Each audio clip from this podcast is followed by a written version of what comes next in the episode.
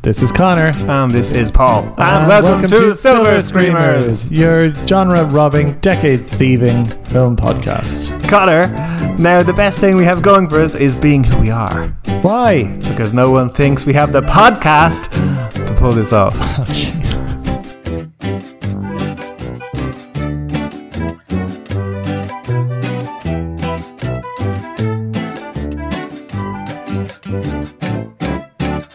Well, you see, the thing is, in the You last. just take something and just insert podcast. Well, the last time when I said "fuck me next to your dead mom," afterwards I was like, maybe I should have said "podcast next to your dead mom."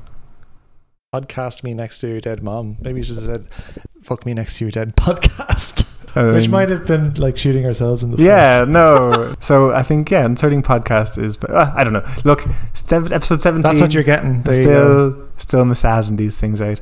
Episode seventeen. Woo! Um, it's not really a special number, but okay. No, no, it's not at all. But it just seems quite high, doesn't it? It seems like we're properly getting there, We're, we're getting properly. getting- I do feel though, like I have seen podcasts, like RuPaul's podcast, which like Oh, for I saw goodness sake, that's going episode five years. 222. I was like, hmm, that'll take us about. That's 50 going, years. and they release it weekly too. Um, uh, and also they just turn up, talk, and then someone else does all the editing. they have minions to do all their Yes, editing. they and all have that minions and stuff. producers. Oh, we have to do our own editing. When I say we, I mean Paul. Mm. Also, the first week of heist season. The first Catch episode me of if our- You can. Oh, no, wrong movie. Fine. Mm, I wouldn't say that's a heist film. Okay. Movie You're very news. literal, you know that sometimes. well, I like a theme. I like a rule. You know, I like a rule. no, I wouldn't say that's Well, that's- correct. It's, it's not. a- well, no, it's not a heist. No, but catch me if you can. It's like, ooh, these thieves going around. Anyway, He's a con man. No, I think that's a different thing. That's like saying, uh, "Ooh, All we'll right, have a." rules cir- help control the fun. That's like Okay, saying go on, We'll have a Monica. circus themed party and then turn it up at a carnival. It's like, no, no. Jesus, you're a, a pedant. I just like guidelines. I just like things to be correct. I just like guidelines because then we can properly explore the theme properly. And it's not like there's a it's not like there's a scattering of heist films. 'cause We've loads of them to pick from. But before we kind of go into heist week, uh, heist month, heist season, whatever, and uh, today's film, I have some movie news that I learned. Ooh, do tell. Well, the first one. We're we're clutching at straws at this point. no, I've got two kind of exciting things. Well, the first one is kind of a is kind of further news on something we discussed already. Is Oscars 2021? Oh yeah. There's a date. All right, January No, it's usually February, and it's February. now going to be April, April 25th. twenty fifth. And what are they doing? Are they really any movies that were released this year? Are they going to be Anything included? since 2000, it'll be it's it's going to be the best of. Uh, it has to be films released in 2020. Oh yeah, They might extend that a little bit. I think they might extend it to the end of January, because maybe. there was talk of them cancelling the Oscars next year. I never heard that, but that's what you said. Yeah, I did hear that. All right, well, So they've moved it back to. preliminary date. Okay, there won't be any red carpet, they've said. Um, those those poor stars. yeah. I mean, essentially, it's a big ad for all the films. But I always like the films that get Oscar attention. I feel like there's so many big action films, which I enjoy too. But I like the Oscar films generally. I think it's always, there's a good smattering of interesting films. And I think without the Oscars there, I feel those films would kind of get left behind a bit. I think sometimes there's a couple of clunkers though. But there's always going to be a few, a few. Well, to be fair, it's just I think those films tend not to be to our taste. But there's rarely a, sh- a, a car crash of a film in there. no, not a car crash, but Yeah, but I, there are there's films that get that we watch around Oscar season that probably wouldn't reach our attention if they weren't nominated. no, I wouldn't have So- watched Marriage Story probably if No, exactly. Yeah. Yeah. yeah, The other bit of exciting news that I learned not one hour ago. exclusive kind of. Ex- Well, no, it's not exclusive. It was announced. Okay, pedantic. Jesus. Definitely won't be exclusive by the time this is edited and news. No, it's just something I I'm heard. trying to build up the hype here, Paul, for this Well- wonderful piece of news. Go on. they have just announced they're making a film of Animorphs. Oh, Tumbleweed. let me get on the That's edge a of my big chair deal here. for me. For you, it is. So, for those of you who don't know or don't remember, Animorphs was a, uh very popular '90s book series. It was kind of when Goose. Remember Goosebumps? Of course. Yeah, well, I Goosebumps. remember the popular TV show, and the new movies, which are actually not that bad. Well, they were books. They were books by a, a TV show publisher and called. movies. No, they were books. Huge, hugely successful books by a publisher called Scholastic, and they just your Orelstein churned them out. And I guess they when they wanted another series, they commissioned Animorphs, and uh, it was this amazing sci-fi series about these teenagers that turned into animals to fight this alien war, but. They're so epic. Like they have so many amazing stories and uh, of like really like like it's warfare like these kids are in the middle of a war and there's lots of at first it's very black and white and then you realize it's all shades of gray and it's incredible Very inclusive. no just in terms of oh, I mean, you know, i'm gonna be pedantic kid you know what i mean Jesus. Yeah. no that the aliens aren't also but maybe aren't the bad aliens that we've met so far aren't also bad and the good aliens maybe might have some skeletons in their closet because you've read all those books recently. You read all sixty of them, or however many. I think it's incredible that is it Catherine Applegate, the author. yeah and her husband michael grant i think it was a, a bit like silver screamers it was Mm. a Uh, well, her a name is, couple's on the, bi- project. is in the big letters on yeah the books. her, it's her it's signed Um, as her I think it's incredible. She pummeled one of those out every uh, turn them out every month for five years or something. No, she did have ghostwriters in the second half of the series, but she still. I'd say by the end of it, she's like, oh yeah, and then they do this, and oh, God, Yeah. whatever. Um, I haven't. No, you're saying I finished them. I, I, I ordered. So I read up to about maybe book 20 as a kid, and then, you know me, Con, I like a project. I, I decided to buy them all on eBay about three years ago, and I've been slowly getting my way through them. And I'm on book. There's 54 in the main series and about 10 uh, kind of uh, specials or something. And how long has it been going on for? Two years. Yeah, well, I'm on book 52 of 54. So How I've long got- does it take you to read one of them? I mean, you could churn one out in. I'd say it takes about five hours to read one book, but like, I wonder how long it took her to write it, because like for five hours of reading, it probably took her God knows how long.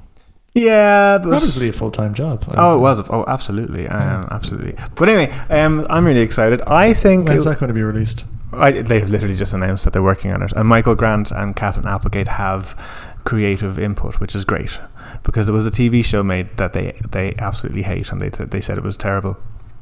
It's so high concept; it'll need to have a crazy high budget to really. I actually think it Kind of would- Guardians of the Galaxy sort of it thing. would need that higher budget and let's face it it's not that it hasn't got the property or the you know it doesn't have the license that will attract a huge audience um, on its own right and even the stories themselves it's like a guerrilla warfare so it's not like it's a big epic world i mean even though the the story is about the world being taken over it's very little little battles here and there rather than big epic And It's interesting how they're going to sh- squeeze sixty books into a film. I mean, I think it'll be Or like maybe when a they're couple of making films. Spider Man or Batman into a film, they're just going to get the concept and create a new storyline that they they couldn't possibly. Oh yeah, well they must just take. Oh, there's the Andalites come down, and let's just go from there. Yeah, and yeah. yeah, Um, so that's exciting. So I'm excited. Yeah. Very Woohoo. good. Well, I mean, it's got animals and science fiction in it. It was Yeah, made for me. morphin'. Made for me. I just got it. Annie Morse. yeah. Um, and I think it is a What was the better. name of that show? Was it in the nineties or the eighties, where the guy used to turn into a panther? Manimal. Yeah, Manimal. That's also an Before my time. name.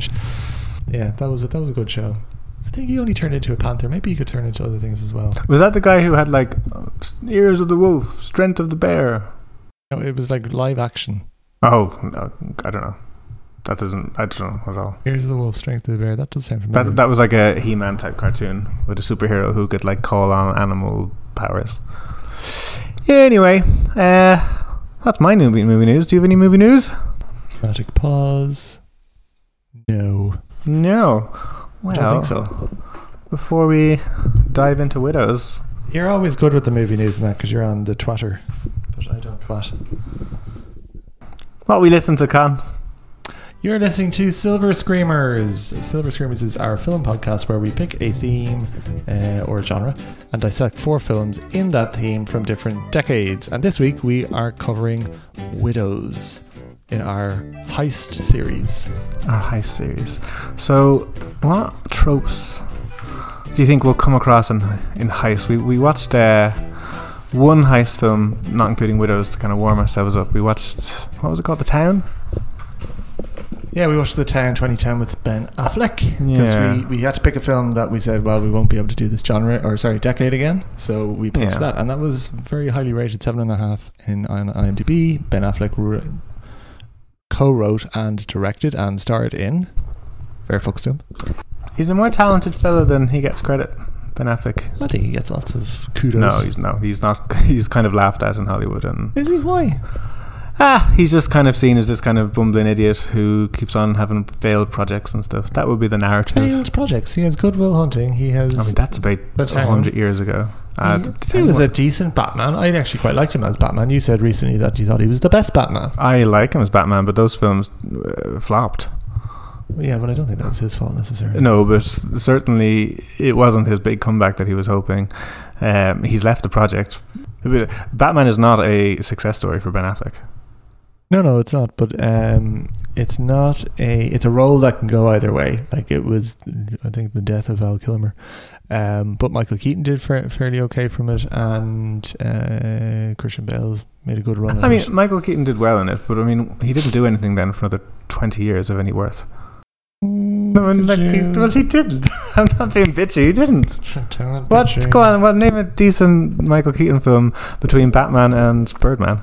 I'll think about. I'll think on it and come back to George you. Clooney. Beetlejuice. That was before Batman. Fuck. George Clooney probably got away with murder. Oh God, his career should have just. but I been think ended that, after that. yeah, but I feel kind of George Clooney didn't even try, so therefore it was like he was like, eh, Yeah, guys, It was very funny on Graham Norton talking about it actually. what? What did he say? Uh, he was t- well. He apologized for it, and he was saying that the, the suit was so heavy, and you just kind of like you'd be lying there, and then they'd say action, and you just had to haul yourself up and go, "Hi, Batman," and then they say cut, and it's just like, oh. You can get a real well when you watch Ben Affleck and when with you the watch nipples. well that was that's Joel Schumacher's fault. When with Michael Keaton and with cri- uh, with pretty much everyone who played Batman, you got this real sense that this was their them being a little boy. Like since they were a little boy, they're like, yeah, I've always wanted to be Batman, and they're finally getting to do it. George Clooney was collecting a paycheck. It was very Oh, obvious. yeah, he was he he, was like he all didn't give a anywhere shit in that about Batman. Yeah, Uh, um, it's kind of like uh, actors that play James Bond. They're probably like, I always wanted to be James Bond. yeah, but everybody, I think everyone who's done James Bond has kind of risen to the role. Uh, there hasn't been a, a car George crash. Lazenby. Ah, I actually don't mind George. Lazenby. He took a different take, but he wasn't embarrassing. He wasn't George. Anyway, George, speaking of George Clooney, he was in Ocean's Eleven, which is a heist film, and we're in heist month. Way to claw it back there. Yeah. Yeah. Way to claw it back. heist films come like so it's it's a genre of film you were kind of a little bit when i said heist you were like oh god i'm gonna have to really think about that and Uh, my there m- are a lot of them in fairness. Um, Well, my mother said this. My mother didn't even know what a heist was. So, let's take this time to maybe kind of cover what what would you describe? What would you describe as a heist film? It involves heists. Okay, so there's a guy or a group of people who have gotten into difficulty, perhaps, and they need to go and steal a lot of money from a very secure place and come up with ingenious ways to do it. Hmm. And then they're running from the law, and generally there's some sort of love interest, and they find out and they're like, "Oh no, I can't believe you did that!" And then they're like, "Oh, what? What can I say?" But it turns out that they're a nice person, and it all kind of works out. Yeah, it's it's a genre full of like gentlemen thieves. Do you know that archetype? Gentlemen thieves, like the the suave guy who's kind of cheeky and he, he robs banks but he you know he's a lovable rogue and he he never kills someone you know like yeah, you have to have a likable character in the role, do you know like the gambit unless you're on the other side. But then it's not really a heist movie; it's like a cop movie. do you know like gambit from the x-men he'd be like a gentleman thief Oh shit! he'll steal something from you but he'll give you a Like little your wink. heart. uh, well that's kind of it like he like george, uh, george clooney in oceans 11 is the epitome of a gentleman thief Uh, They all Tom- are, the really, thomas aren't crown well i wouldn't say Well, ben Thomas- affleck was a gentleman thief in the town he didn't have that kind of cheeky chappy He was. He was a common gentleman thief. He was. He had grown up in a harsh environment, but he was an ultimately. He was a nice a guy, nice guy. but I don't think he he wasn't. Although he did like blow a couple of people. Over. no, but I don't think he qualifies as a gentleman thief. I think the gentleman thief has to be a bit more has has has to have a bit more of a glint in their eye, he, and uh, he was a bit more. He was a bit more Grand Theft Auto.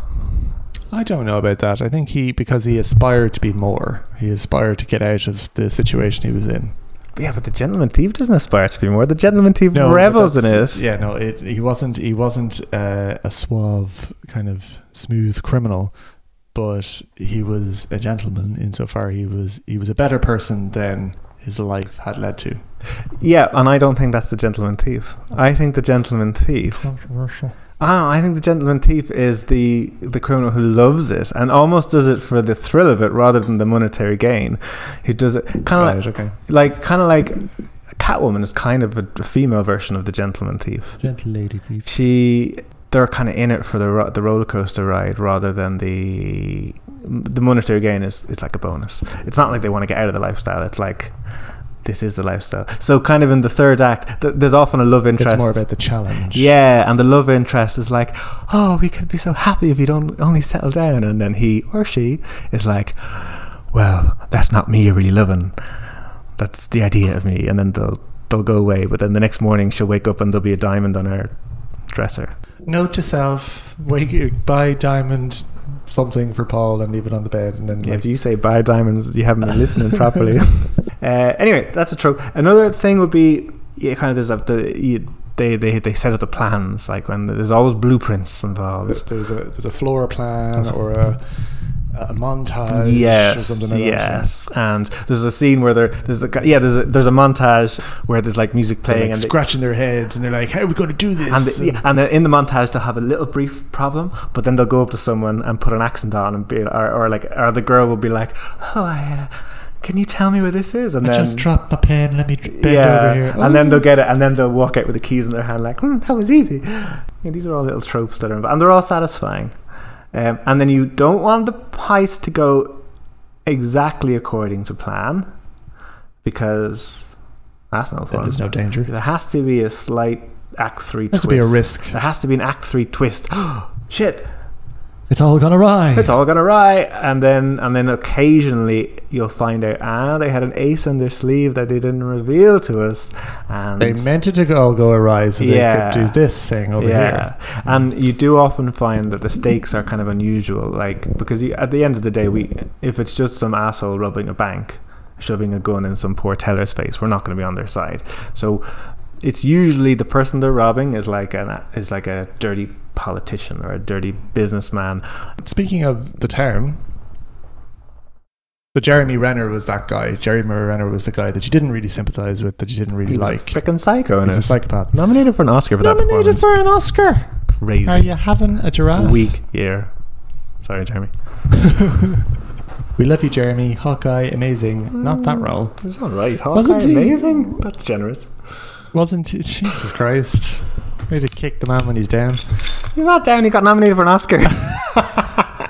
Well, when we're being down on him. Oh, that sounded weird. I, I heard something about him though. You know, he was originally cast as Mad Max in Mad Max Fury Road. All right, okay. That would have been a different film. Yeah. Um, yeah. Anyway, third- Although Mad Max isn't the star of that movie. no, it's not. No, but I do think. Uh, oh, mine's gone blank. Or at least Sarah. N- no, uh, who plays Mad Max? Tom Hardy. Tom Hardy. I do think Tom Hardy is really good in the role, but yeah, clearly supporting. Anyway, um, they would be all the tropes of a heist film, but obviously every heist film might just like slashers, like the tropes the virgin lives. But then you got lots of slashers where the virgin surv- survive, the virgin dies, or the someone has sex does life. So all these films they don't have to stick to all their tropes; they can kind of dance around them. And I think today's film picks some of the tropes, but not all of them. Ooh, let's explore that. Let's explore them. After your Uh, Widows. two minutes and 40 second summary. Yeah, well, we're and fu- it, I thank God it's you because I really think I would. have Yeah, this is going to struggled. be tricky. Will you set up the timer for me there? That we've covered. It's actually the most recent film we've covered, 2018, and it's the Yes, because we're doing it now. um, no, you know, uh, the, in the newest. know what you meant. well, just in case the listener isn't, it's the most recent one, and this is the only film that we've seen in the cinema together that we've covered. I tried to. This was one of those films that I had seen a trailer for or I had heard a review of, And you were like, I am seeing that. Yeah, movie." and I was like, Connor, we're gonna see Widows, and you were like, okay, I don't think I was as enthusiastic uh, before or after? before, but we went and it was really good. Okay, so I'm going to do my summary. Count me in, Con. Three, two, one. Summarize. Okay, so we got this girl, Veronica, and she's Viola Davis, and she's married to Liam Neeson, and they're having a sexy kiss in bed. And then we meet, we see a few other couples, and they're all various degrees of happiness. And then we see Liam Neeson and a gang of guys stealing some money, and then, oh no, there's a bomb, and they all die. Charlatans. Yeah, and we discover that uh, Viola Davis is uh, his widow, along with um, a girl called Alice and a girl Linda. called Linda. And um, and then this guy called Jamal uh, is uh, a gangster, and he is uh, running for mayor, congressman, Congressman. congressman, some, sort of political thing against Colin Farrell. alderman. Alder, yeah, uh, Alderman and against uh, Mullen, Mullen, Mullen, Colin Farrell doesn't matter, and they're running against each other, and uh, uh, and then Jamal goes to Veronica's house apartment, and he's like, oh yeah, your your ex husband, your sorry, your widowed husband, uh, Liam Neeson, he stole two million from me, and you've inherited the debt, and he got a month, and she's like, oh, I don't know, and he's like, no, you have to pay, so she's like, oh no, so she her Liam Neeson's driver gives her a book, and there's kind of the plans for a job. So she then contacts the three widows of the other guys in his gang. Uh, one of them being Alice, one of them being Linda, and one being a girl with a baby who never shows up. We'll come to her later. And they all meet up, and they're like, okay. So Alice is a she. She was kind of the trophy girlfriend of her partner. And she decides she's down on her luck now, so she kind of bec- so decides to become like a high-end escort, I guess. And uh, Your darling mother. thanks to her sweetheart of the mother. And then Linda, uh, she, uh, was- uh, she, oh god, I've only a minute left. She uh, has a dress shop. Uh, she, she has a dress shop, and uh, she, she, so they all need the money. So uh, they get a car, they get That some, is a heist. they get some guns, um, and then you discover that Liam Neeson isn't dead, and that he actually has run off with the, the fourth widow, and maybe that ba- that baby seems to be his now. And uh, so, but anyway, it's fine. They, they they find the house. I'm doing pretty well. They find the house, uh, the plans, and then they steal the money, and then uh, Alice is shot. Uh, and then they, uh, and then oh, there's been a guy played by Daniel Kaluuya who's been stabbing a guy in a wheelchair, and he's real bad. And he, uh, why is this not working? Uh, he, uh, he chased them. He steals their money, but then they crash his car off the road, and they get back. And then Liam Neeson turns out he's still alive. Oh, we knew that already. And then he's like, "You have to give me the money, Veronica," and she's like, "No!" And they have a shoot off, and you find out they had a son that died by a policeman. And that's why he left her. And then uh, he's about to shoot her, and then she shoots him. She shoots him. Oh, time. And then she goes to a cafe and says, "Oh, hi, Alice." Yeah, not bad. Oh, it's Bit a bit rushed. rough around the edges. Yeah, you got the main. I think I did. Yeah, you did. The thing about this film, and this might kind of tie, tie in, this might tie into my kind of overall feelings of the film is there's a lot in the script that is kind of accessories and, and, and could have been edited out and we wouldn't have lost much.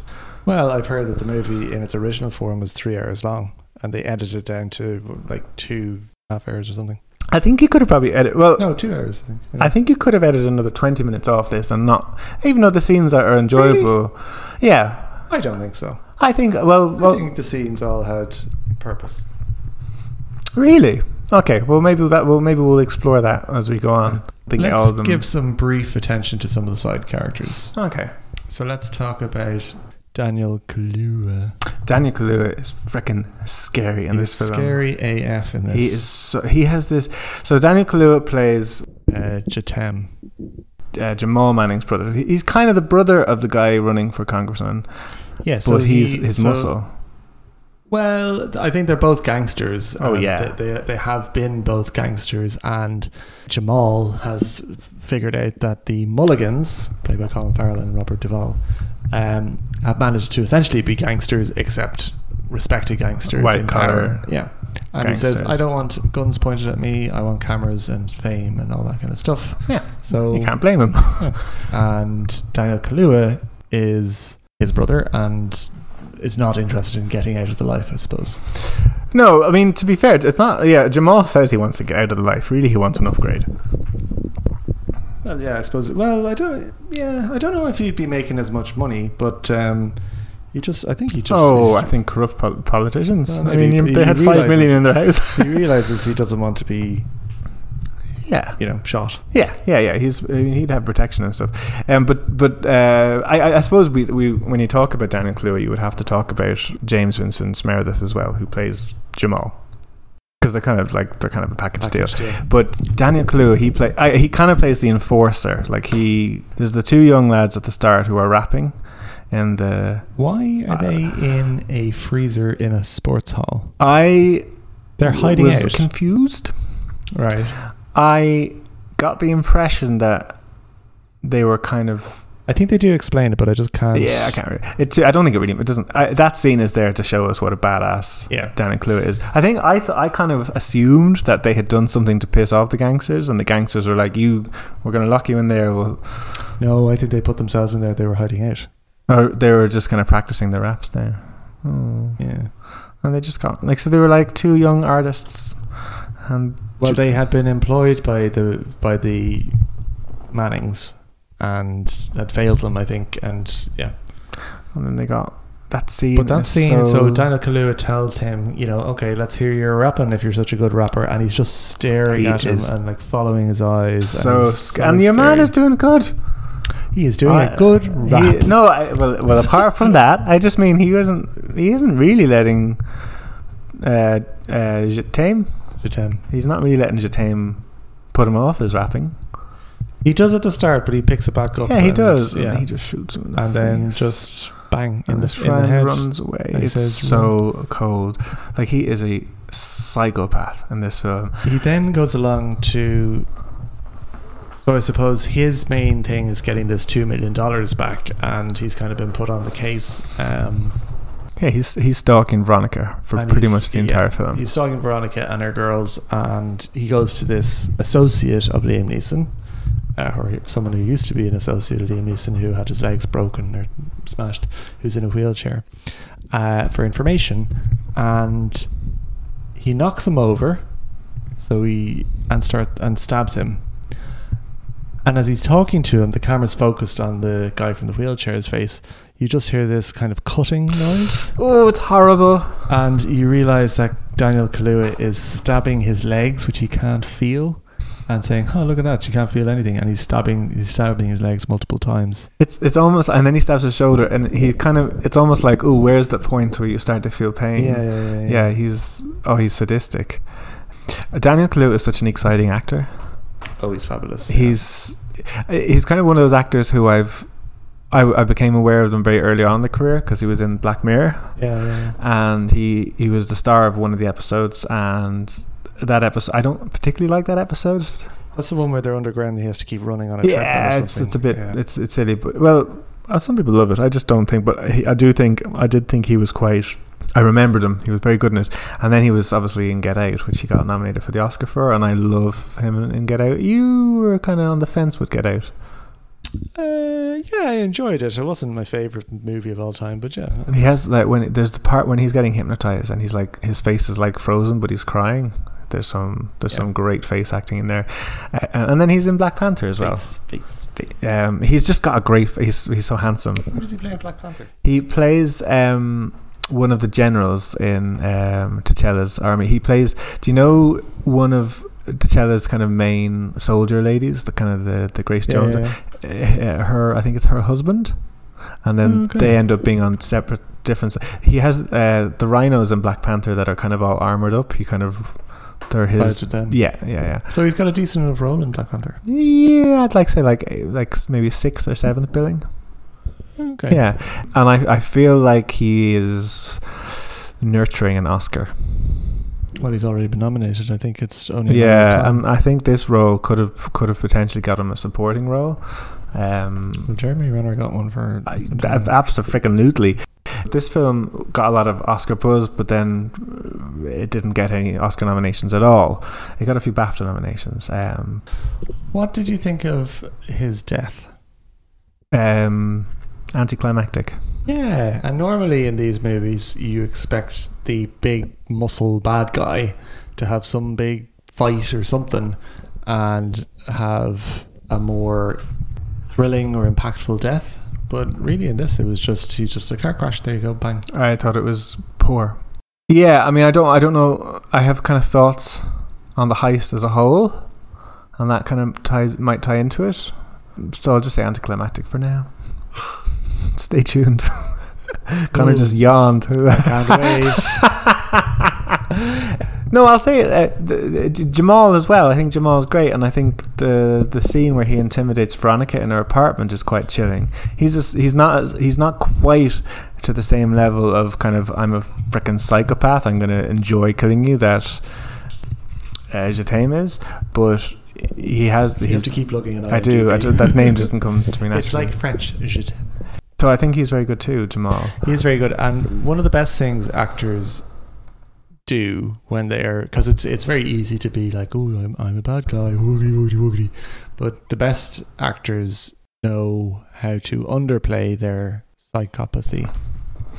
Yeah, I know what you mean. You know, so he was he was very calm, very relaxed, Very calm. didn't raise his voice, Didn't even do a whole lot. No, just But just but he he- forced his way into the apartment. But apa- after that, he didn't really do anything, and he kind of threatened the dog. But um, Uh, yeah, but he, his his calmness became his strength. Um, yeah, no, great. Yeah, it was really, really good. And when he's talking opposite Colin Farrell at the start, he actually seems like the nice guy trying to make a difference in his community. And you kind of think Colin Farrell is The bad asshole, guy. the bad guy. And then, well, it turns out they're all kind of shitty. They're all assholes, which is another trope with the heist film. We need everyone getting robbed and fucked over. Needs to deserve We it. need to hate them. Yeah. And this film succeeds at that. So taking it, well, maybe we'll, we'll talk at the other side of the coin then with Colin Farrell and Robert Duvall, who Mm. play the established politicians that Jamal is trying to take away because they're assholes in a kind of a whole different way. And there's some good acting going on between when Robert Duvall's old school politics and Colin Farrell's that there's that's a that's an actory scene. Yeah. Yeah. Second, he drops an N bomb. You're kind of like, oh, he's an asshole. yeah. Uh, I like Colin Farrell a lot, uh, and I, I think really he like gets Colin a bad. Yeah. I Irish- used to not like him, I think. And I think that was my own Irish. Oh, he's getting very big well, for I was his just boots." about to say Irish people hate other successful getting above their station. Irish people. We have this whole thing about notions, um, like oh, you've got him. What's your man's name? Who's in Bright? I can never think of that I actor's was name. like, Sir, like Saoirse Ronan has never done anything. Saoirse Ronan is a. I don't think she's the best actress in the world. I think she's a very good actress. And how great we, we have no successful act. We have so many actors that have made it big. For years, our most successful actress was Brenda Fricker. Okay, Trump, you know. finally we have an actress. who- You know, if you think about like Liam Neeson, we'll talk about him later. Obviously, Colin Farrell, Michael Fassbender, Cillian Murphy, uh, Brendan Gleeson. We have so many. Tons of them. Pierce Brosnan. We have so many Peter O'Toole. we've dozens and dozens of successful actors, and we have no successful actresses. Uh, I think Maureen O'Hara Yeah. and Brenda Fricker, and now we have Saoirse Ronan, and people love to rag on her. They love to. ra- I don't think. I, I think you were about to say they hate her. I don't think they hate her. I think they love to rag on her and the slagger accent, which everyone thinks is fake. And here's your bleeding round and on, anyways. They say she's disingenuous. Yeah, I think she's very. Do you know what it is? People, she's she's a lot wiser and more mature than her years would lend themselves to, and I think people might get a bit irked at that. And she's also been very successful from a very young age. I, I can see the appeal of making fun of her, She's but so confident. you can make fun of someone.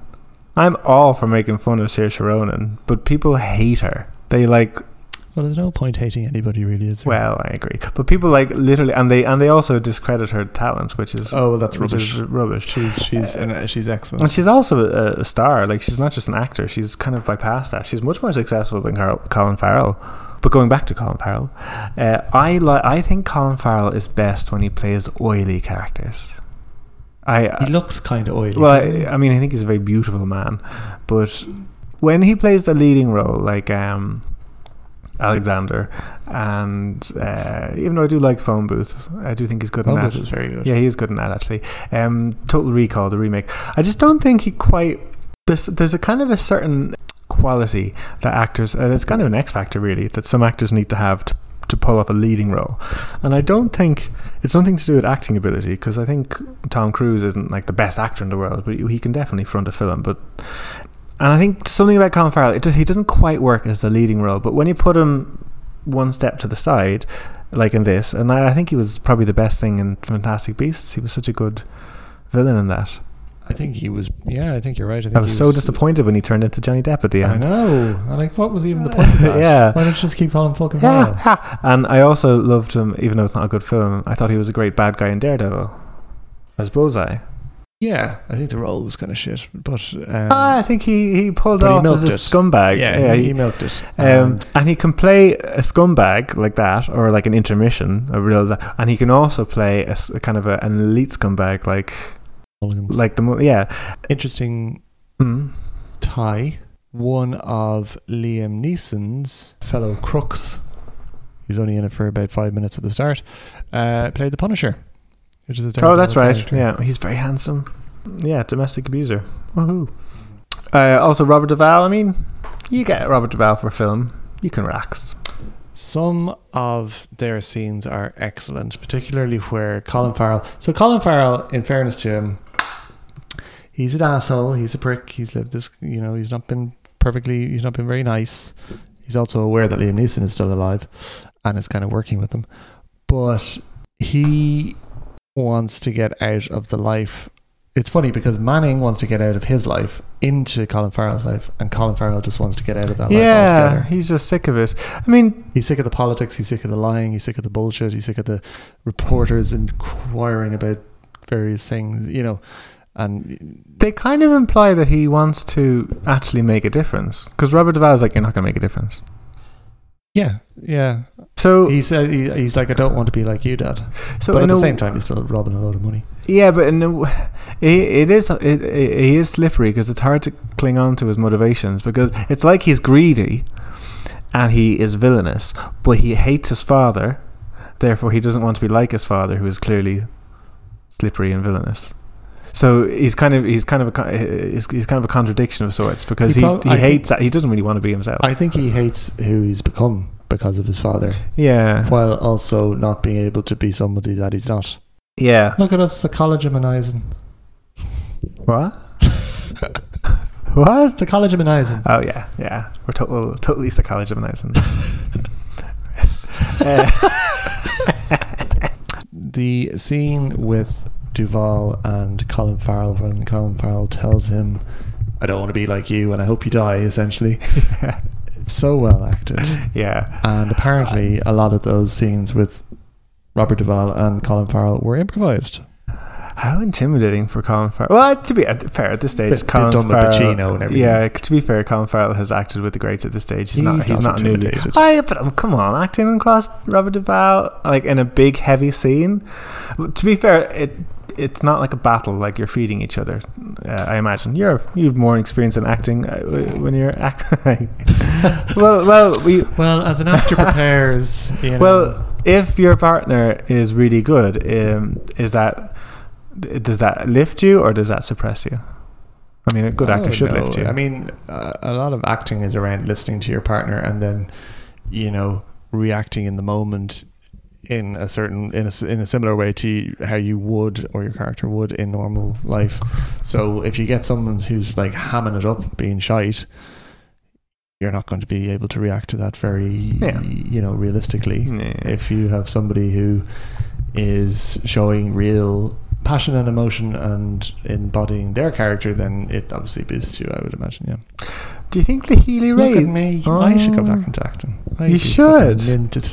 Well, Be the next Colin yeah, Farrell. let's say that now. Yeah. Well, of I course, of course, you said Colin Farrell's a very beautiful man, and uh, I know what you think of me, so that must mean that I could be as successful as Colin Farrell. that that's true.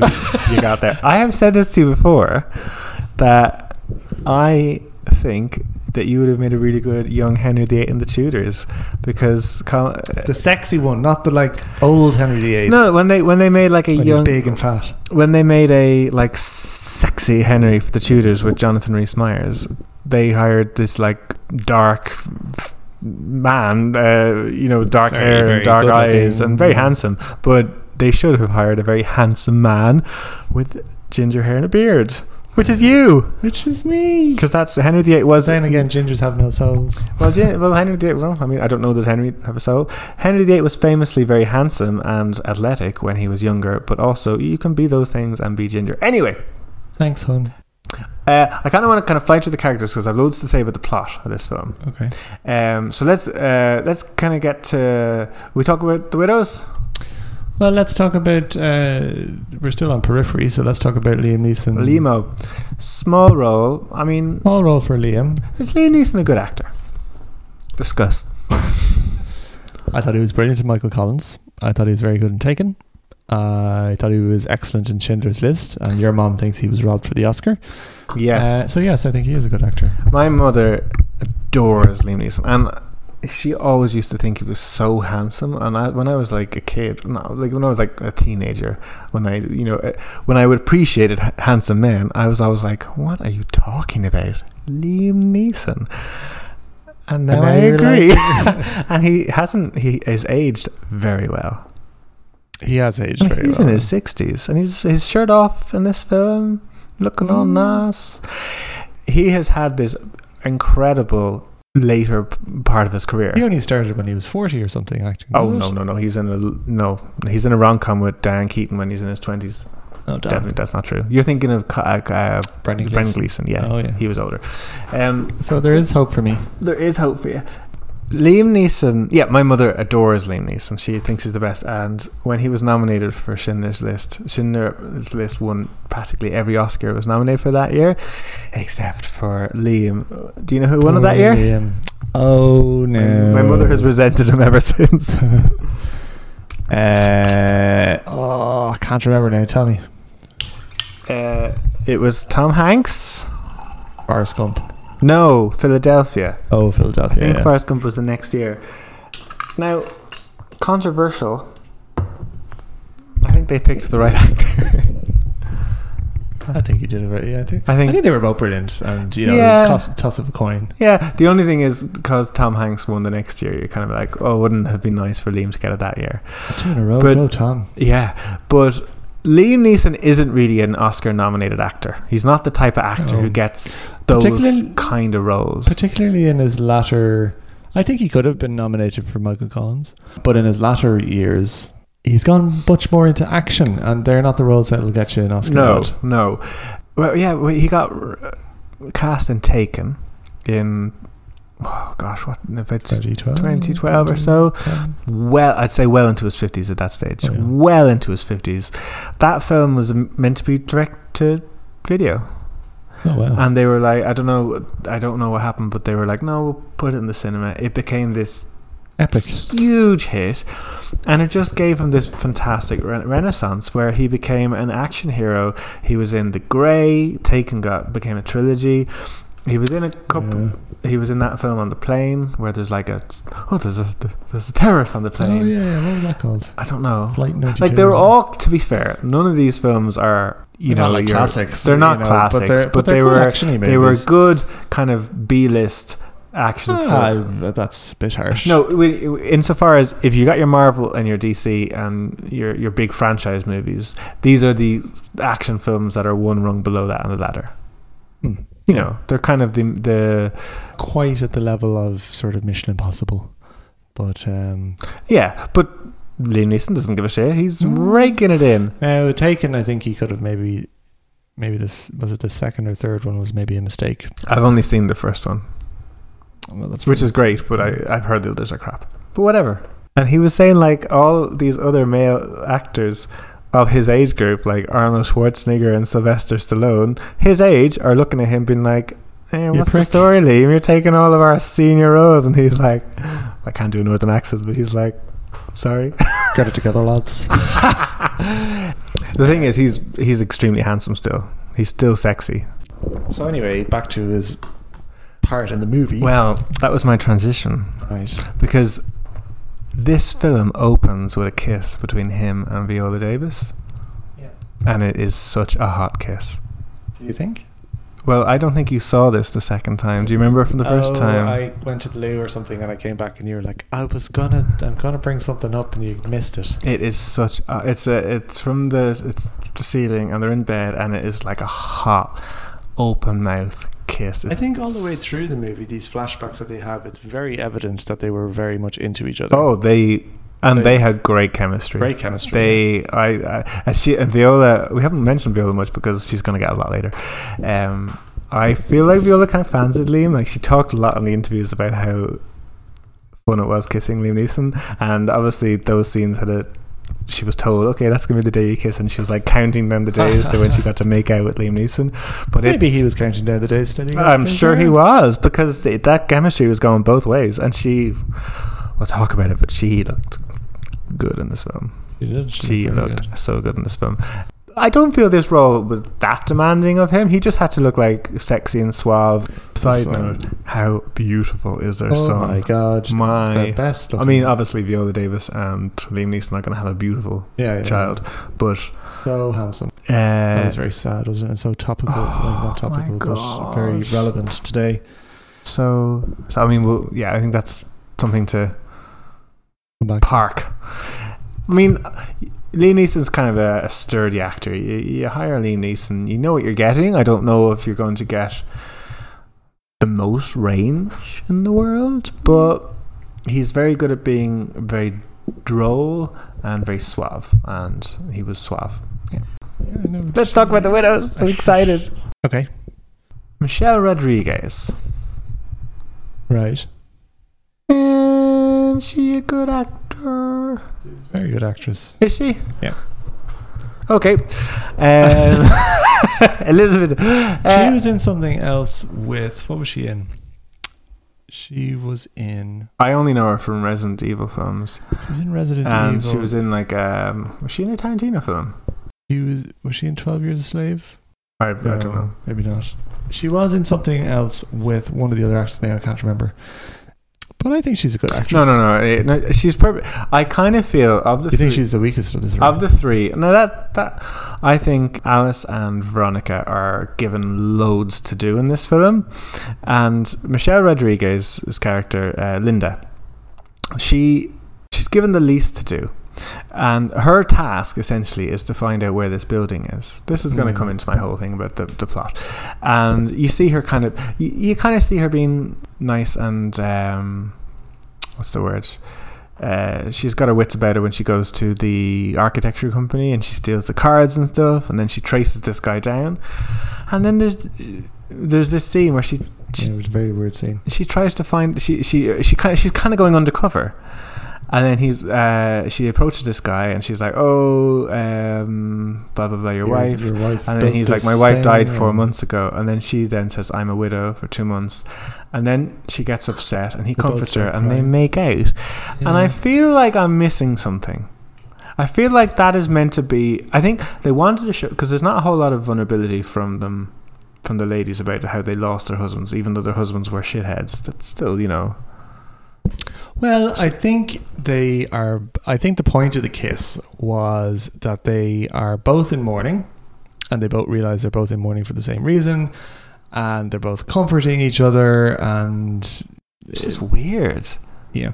And then she very quickly realizes that she's she's there to try and manipulate and to steal and all that kind of stuff, and uh, excuses herself and leaves.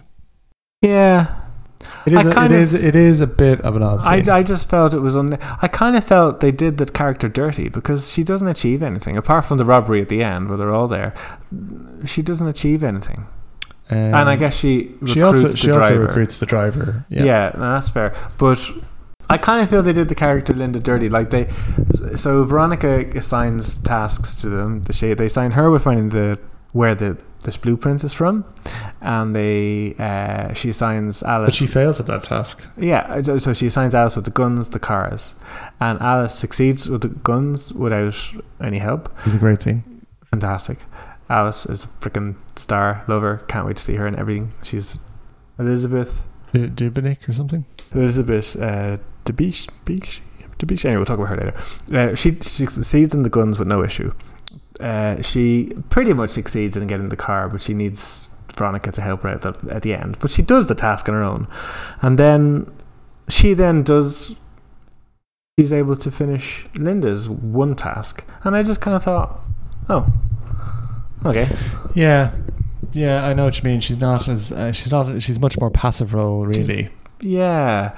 I just want, and then She recruits the driver and she helps steal the money. So you know, I just kind of, and th- to be honest, um, she, she recruits Belle, who is played by Cynthia uh, Erivo. what else was she in? Because I've seen her before. She was nominated for an Oscar this year. She was Yeah. nominated for Harriet. We didn't see it. Uh, It was the film about um, uh, a slave who escapes and then goes back to like. she's freed as a slave and then goes back to save her. Yeah, I don't Um, know if she. I don't. I don't know. It's a true story. Um, That's interesting because I actually didn't think that she was. No, she was decent. oh, Actually, I thought she was good. I liked her. I thought she had a lot of Yeah. presence. I she's, her physicality is so Oh my impressive. God, she's like a little bowling ball. or I, I something, feel like she's- almost this film was an audition for a Marvel film. Like she wants, like she Yeah. would make a great She's very superhero. powerful. And pre- yeah, and I, I liked her a lot in this actually. But even though she has a smaller role than Linda, so Belle, Belle has a smaller role. They they give her a subplot, and her subplot is that she is in a, in a hair salon, yeah. and uh, like now, the so many- Linda does have a subplot in that she's lost her her shop. She's lost her business and she gets it back. oh wow. Jesus, poor Linda. But no, but I agree, poor Linda, because Belle works for a salon. She discovers that uh, Colin Farrell's. Uh, Colin Farrell has set up this. Colin Um, Farrell's Mm. father. or his father has set up this thing for minority women to help them set up businesses. Yeah, However, those women have to pay, pay uh, huge amount of money. a huge amount of money, basically. Uh, yeah, it's okay. And the salon owner is like, whatever, I wasn't able to do a business before, and now I can, so I'm just going to But I have to give all my money to this person. Yeah, yeah. Uh, and then Cynthia Erivo ends up giving, so she, she she ends up giving that salon money a shit ton. Yeah, the girls a she she, shit she ton of pays money. off her debt. Yeah. Yeah, and then she goes off in a nice SUV with her kids, and yay, go her. L- Uh, and I just feel so. Even she's not one of the widows, but, but she gets more of a plot, even though she's Yeah, that less is screen interesting, time. yeah. I just and she, they also have this whole thing where like she's like. They tell us that she's very physical. She's a fantastic runner, and she's a fantastic You see her boxing, Boxing training and stuff. that, yeah. So I feel like they put more effort, even though she's on screen less than because we get a whole thing with Linda trying to find out about where this building is, but it never comes to anything. So I just kind of feel they did her character a bit dirty. And I, no, I'm, maybe I was being unfair when I said that Michelle Rodriguez It's wasn't. not, it's not fair to blame her, the actress, on the what the character. No, it's how not. the It's not. character It's just no. It's and I'm not blaming her. I just feel that I didn't. I didn't. Uh, I just felt she was a bit wet, and I'm not sure if it's the character or the, or the actress. I haven't seen her in enough other things to know. worked. Oh, I think she is a good actress. Okay, let's talk about Alice. So, Oh, Alice. oh, Alice, here the fuck is Alice? Alice is probably the person that you feel most sorry for at the start because you realize that her boyfriend, uh, who is the Punisher, uh, is beating her, and you know he's a real scumbag at the start. She's she's introduced with a black guy. he's such a dickhead. He's Yeah. like poking it, poking at Grant. And he's "Oh, also isn't this all like- playful in that, and cover it up because it makes me feel bad. Yeah. It's like fuck you. you should feel bad. Uh, do- have you are you familiar with her, that actress? Uh, I know she's in Guardians too. Yeah. Do you know who she was in Guardians Two? too. She was. She played the queen of this kind of golden alien race. Oh, Yeah, yeah, yeah, yeah. I think that actress is so beautiful and so interesting looking. She's not beautiful in a real ordinary, like Megan Fox beautiful way. She's so peculiar looking. She's so tall. It's Very, because I think she, in this she's meant to be Polish, but she is kind of Eastern European looking. I think she's Eastern European Well, features. yeah, but how, you know, she does have quite unusual features as well. But she's so tall.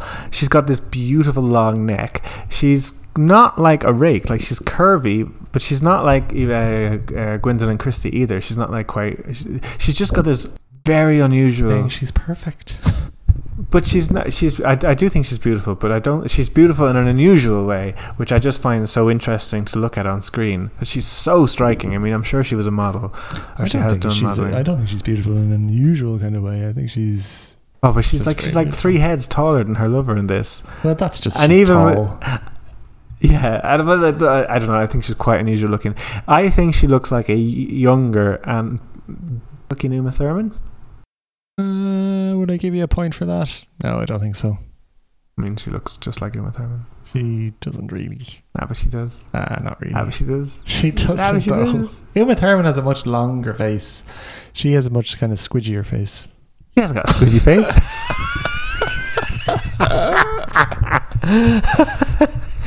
Uh, she was actually very good in that. In she had a because she she does some things in this movie which you know she's she seems to be a good comedy actress, Oh, she's so, she's the comic relief in this, Uh, Th- but she's also very sympathetic. but she's but she's strong and s- and and serious, and she's there to get the job done, and she's a bit weak, and you know she kind of strengthens herself up. Yeah, she, I- Um, I- but in Guardians as well, I think she's. There's, I can't exactly She's very remember, funny. but she's very. Funny. they have this gag in Guardians where they, they have to roll out a carpet for her everywhere she goes, and like they're on this like wasteland planet, and then her little minions are rolling out a thing. She's very funny. She's also in the, f- the film I was most familiar with her before this was um, The Great Gatsby. Uh, Baz Luhrmann's The Great Gatsby. Uh, I you never didn't see that, saw I don't think. no. I don't think you'd like it. And I, I it was okay, but she was the most. In, she was Daisy Ju- uh, Gatsby's, not Daisy Gatsby, whatever. She was the the, the main character's best friend. But she was as soon as soon as I saw her, I was so interested in her. I think she has so much screen presence, um, and in this film, I think apart from Viola Davis, I think she's the the other kind of standout character Yeah. and actor in this film. I would agree. Uh, Her mother is a wagon. yeah, Her mother awful. I mean, seems to she she has this. She, I actually think her character has the biggest arc of the whole film, even bigger Yeah, than no, I think I Veronica's, would agree, yeah. because she's surrounded by abusers. Her husband is an abuser. Her mother Tries is to sell a her horrific abuser and tries to kind of pimp her out. And then is like when and blames and is like remember who put a roof Well, she over was her like, head and all "Oh, this sort of well, stuff." remember those that time you had boyfriends as a teenager. That means you need to be a Yeah. prostitute You now. can- I know you can do it now because you had boyfriends as a teenager. yeah, um, her mother is great. That actress. Uh, she did you ever see her in anything before? Um, you always ask me these questions. Um, You always like you always like have a little tidbit, and you're like, ask me the question. Did you see her in anything? Do you know what she's in? I'm just like, no. well, I don't know. You might have seen her. You're good with actors. I don't. normally. I have seen her before in things. I think she was. It wasn't Requiem for a Dream, was it? Not that I know. of. I've only seen her in, in her in one thing before. Uh, Jackie Weaver is her name, and she was in a film called Animal Kingdom.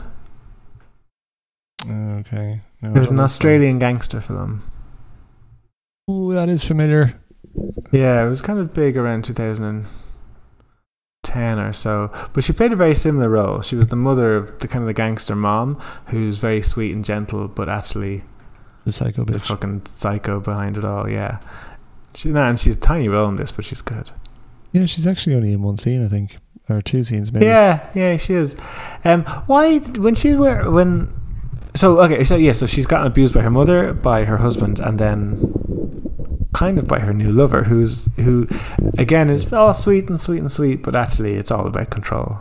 It starts out very like she's very shook up, and she's a bit like, "Oh, why am I doing this?" She, she her mother introduced her to this escort service, and she says, "Okay, well, I have this, or I have go and rob two million dollars, maybe get killed, um, Five million dollars. or five million. And she decides to go and do the escort service. She meets this guy. He seems nice. He's He trying to does seem reassure nice, he- her. and he's handsome, kind of. He's kind of handsome, and he says, "Well, you know, I was married, but now I'm not, and I'm a very busy life, and I just want to, I miss the companionship and that." So he, he makes it seem so reasonable, yeah, yeah, And, and and- then, but then, as it as it as it progresses, he's obviously buying her nice things, you know, getting her nice hotels, da da da da. da. And then it starts being, "Oh, but I bought you this. Oh, why why won't you come to Shanghai? Drop everything, come to Shanghai with me. I bought you lots of shit." yeah, yeah. I own And then it's you. becoming manipulative. Yeah, yeah, yeah, No, he's a dickhead. I do like that she manipulated him to find out the the blueprint brands. That She was like very clever. she's she was she's a lot clever. She said, "Oh, I'll just leave this out here, and I know, I know he's into it, so I know." he'll So comment on clever. it." She didn't even ask him. She just Yeah. left it there. No, oh, that was really clever. This film has some lovely subtle things because it doesn't shout that out to you. Like, and even she never, you never even see her telling Veronica where the building is. It just ha- it, it it just has them driving outside it, and you can it trust the film trusts its audience that we're smart enough to figure out what happened. I th- her first date with him as well. She's just adorable. Yeah, yeah, She's so adorable, and she's not affected. Another actress would have played it very full of confidence in front of the in fr- um, when she's kind of have it has it switched on, and then when the closed doors are, she's kind of broken. But she played it much more awkward and much more interesting. I think she's a star. No, sh- absolutely. I did think they the film was very good at misleading you that that guy she was dating was you know y- it, it was good at misleading you into thinking that he was a nice guy and you know even very soon afterwards he's like i want to make this exclusive so i'm not seeing anyone Yeah, else and yeah, blah, blah, yeah. blah. but I, the, one of the one of the uh, scenes that i like the most is where his manipulation of her becomes very evident and she's like hold on a second nobody owns me it's my life to fuck up if i want it's my life to do whatever i want with And then that's the last we see of him. and I think that's the last we see of him. Yeah, it's it, the film again doesn't need her to have this big breakup scene with him. Confident, she kind of comes to that realization herself, and yeah, I like it. I think it. I, I- I feel the the film does Linda dirty. I think it does Alice proud. Yeah. Uh, the scene where she goes to buy a gun and impersonates uh, some Polish person who's been trafficked into. Oh, the I thought she was country. meant to be a Russian bride. Oh, sorry. Yeah, yeah, like a, a mail order bride Yeah. or something, and she's trying to get away from whoever. Yeah. And uh, she goes up to this one who's as butch as anything. Do you think she was initially trying to seduce her? Th- I thought you might have thought, "Oh, that's a lesbian." No. No. Okay. She why why her then? Because she was selling guns, and she went up and said, I thought she was just buying guns, and she was like, "If I give you the money, will you buy it for me?" Like when you when No, I you're a think it wa- I teenager and think you it get was someone like to buy a- you a I drink think in a shop. "No, I think it was a market where people could go to buy guns. I think she was selling guns." Oh no, I think she was buying guns, but uh, your woman didn't want the guns to be traced to her, so she was like, "Will you buy them for me?" So then the guns wouldn't be traced to her. I don't think she says, "Will you buy them for me?" I think she just because your one says, "The kids." She's- the kid says, "You always say a gun is a girl's best friend, mommy." But- and then she just says, "Well, what do you what are you looking for? The three Glocks." I need one third of the room. That's a lot of She- firepower. She comes up with it so Yeah. quickly. Yeah, uh, I mean it doesn't matter. Yeah, yeah. Yeah. So Ronnie, So Ronnie, Viola Davis. My experience with Viola Davis before this was more of a sup- her, her as a supporting actress. I had seen her in Suicide Squad yeah, she was also in Doubt. and, and in Doubt. I think that was it. I think that's the only film. she has a TV show on Netflix. and we saw that where she's the lead in that. But we wa- we watched Is the she first. leading that because she's like Yeah. in it for the first episode and then goes out for. Well, she ages. won an Emmy for best act, leading actress for Mm, that. she- Um, but I How think to do a murder? How to Get Away with Murder, yeah. So th- I, I remember thinking, oh, I wonder can Viola Davis. Now I know she she has uh, an Oscar nomination for The Help. I, I've not seen The Help. Have you seen The Help? I have seen the help. You have, Yeah, and she's not the lead in that, no. I Well, mean, she was nominated for best. no, Act. but, d- but you you were like she's not the obvious lead. Is there kind of is it like the favorite where there's Oh, a couple I of? d- I, I can't remember. I mean, it's 2011. Jeez, I can't remember it. Um, I've not seen that. So this was to me this was my first experience as a leading role, and by God, Viola That's also Davis is something. somebody who you could give a lead actress a lead role to and just be confident and that they're going to do a good job. I think she's. I'd say she's a very. Yeah, but like it's just gone back to Colin Farrell. I kind of I think Colin Farrell's a great actor, but I don't know if he has what it takes to be a leading role. Viola Davis, I think everyone, I think it's in, everyone's in agreement. Viola Davis can act, but uh, she can also lead a film. She I Oh, definitely- commands so much respect when she's on screen. She because the character I of- do feel so. She's always. She's always quite as in. Well, I feel she's always very serious in her roles. yeah, Like, she's. Yeah, I don't ever see her. oh yeah, fun. she's, she's a very serious actor. very serious. Actually, so much so that the last scene in this film when she smiles at Alice is almost a treat because Yeah. you're like, "Oh, yeah, just she's smiling, she's happy. Even the scenes where she's with Liam Neeson, because they are like a lot of the scenes with Liam Neeson. Eh. She's like in, in the first scene. She's being there, affectionate. She has a big grin on her face when she's snogging him at the start. I didn't, well, I didn't see that snog, that big Really, passionate that's true, song. yeah. Uh, but a lot of the other scenes then are around how their relationship broke down after the son's death and the son's death. You know, the funeral, and then it obviously goes into well, let's we have to rob five million dollars. So yeah, not a lot of joy. And in doubt, Yeah. she plays the mother of a son who Meryl Streep goes to and says, I think your son is being abused by the priest.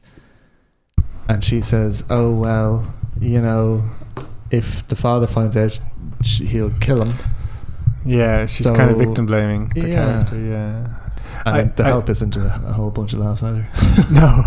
Yeah, maybe that's it. And she won her Oscar for Fences, which I haven't seen, but I don't think I've seen that. I, either. I, I, I, I get the impression that ain't that ain't in a budget. Yeah. Maybe that she, I, she's a very. se- You're right. She's a She's a very dramatic serious actress. actor. Mm.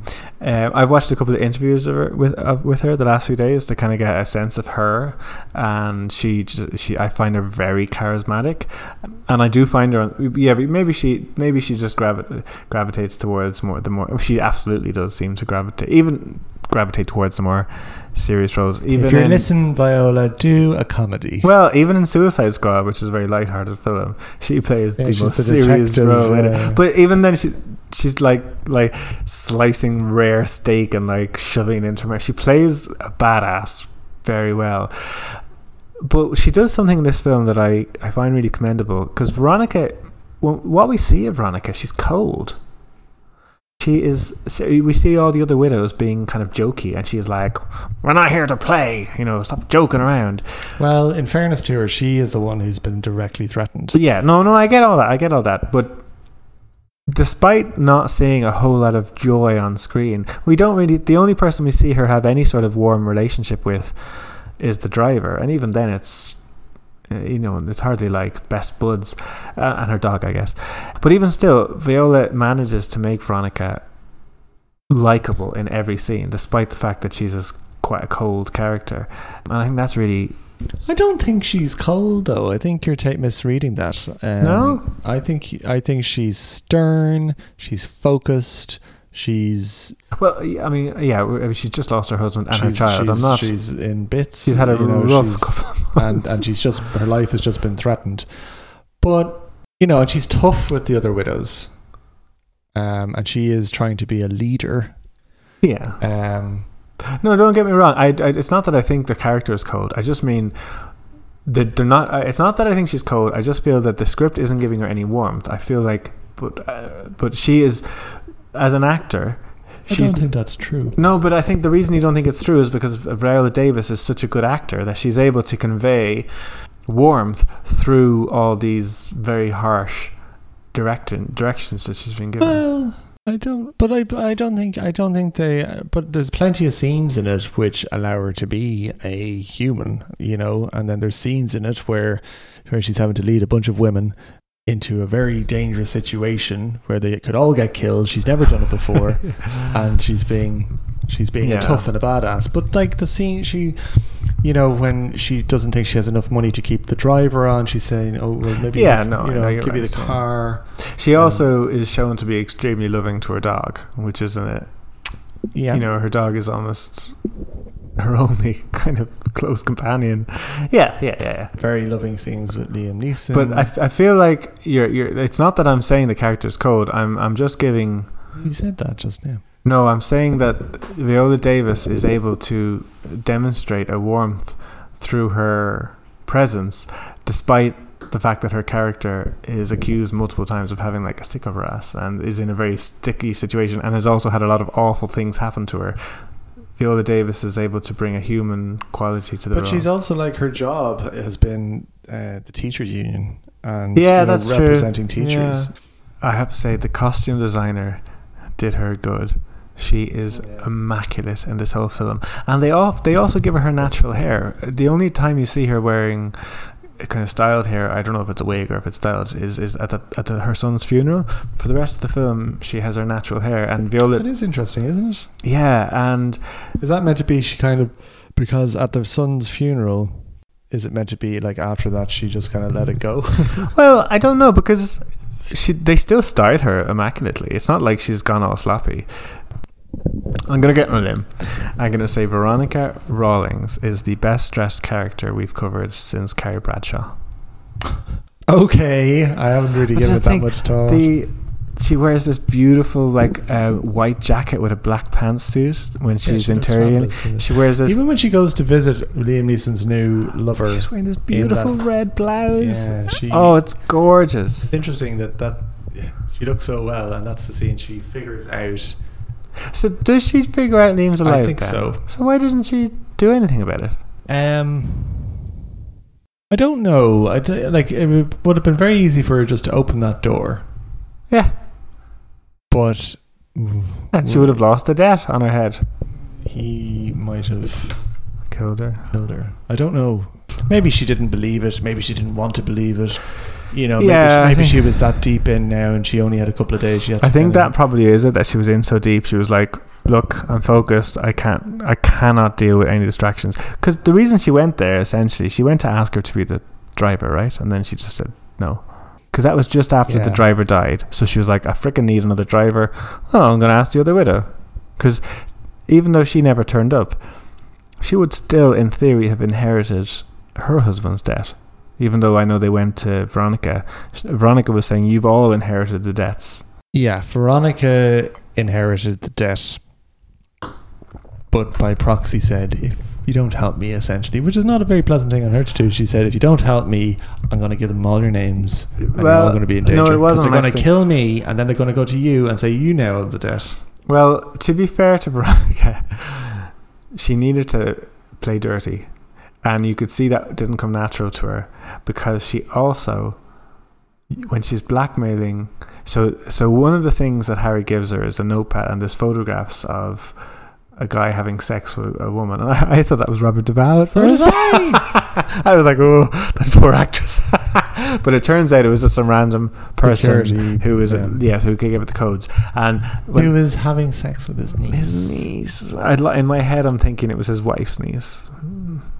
Just, just to remove, yeah. Anyway, just to remove that. I mean, not that it's uh, that much less icky, but it's just a smidge less icky. But uh, A smidge a less. smidge icky. less icky. uh, but yeah, Harry would have been fine. He would have been like, "Oh, I need the codes. Here you go." That she found that tough. Veronica found that really tough to blackmail that guy. Yeah, she did a very good job. It worked, but like you can tell the character that Didn't enjoy she it. felt like a shithead doing Yeah. that. Yeah, Veronica's great, and Viola fantastic. Can I can I talk It's a about little bit yeah. interesting though because Harry leaves the book. He leaves her a a key, Yeah. and so he's gone off, made a baby with this new person, and he has stolen a bunch of money and wants to get out of the life. Meanwhile, having killed his entire crew, not great. But he leaves her a key and says, "Go here." She opens it and gets this book. Hmm. She's like, oh, what the fuck do I do with this? So she brings it to the guy in the wheelchair who Daniel Kaluuya was stabbing in the legs, Mhm. and he says, sell it to them, give it to them, say, here you go.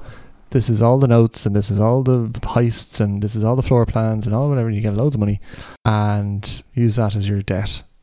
And then she doesn't, and then she decides to actually pull off this heist by herself to get the money. Why? Khan. Yeah. Do you know what you've stolen from me? A key plot twi- error point thing. right, right now is when we would play pause these statements. Yeah. Gene, you got to re-record it. It's honors thesis statement. You're But this is this is complicated because the whole point of this is that you're meant to be the film's devil's advocate. Well, then you be the film devil's No, because I agree. I with brought you. it up. It's No, mine. I agree with you. Why? It's mine. Why did Ha- it doesn't make any sense? Why did Harry give her the, the key? It doesn't make any sense. Gave her the key to get the book Why? because he knew that the that she would inherit the debt. He's been the film's advocate. no, I- the reason he gave her the book is clear Why? because she he knew that she would inherit the debt, and he gave her the book with all the you know essentially saying. You know, here's all the heist stuff. You go and rob all this money. He didn't want her to rob it. He said at the start he should have sold it to No, Jamal. Oh, Yes, that's why he gave her the book.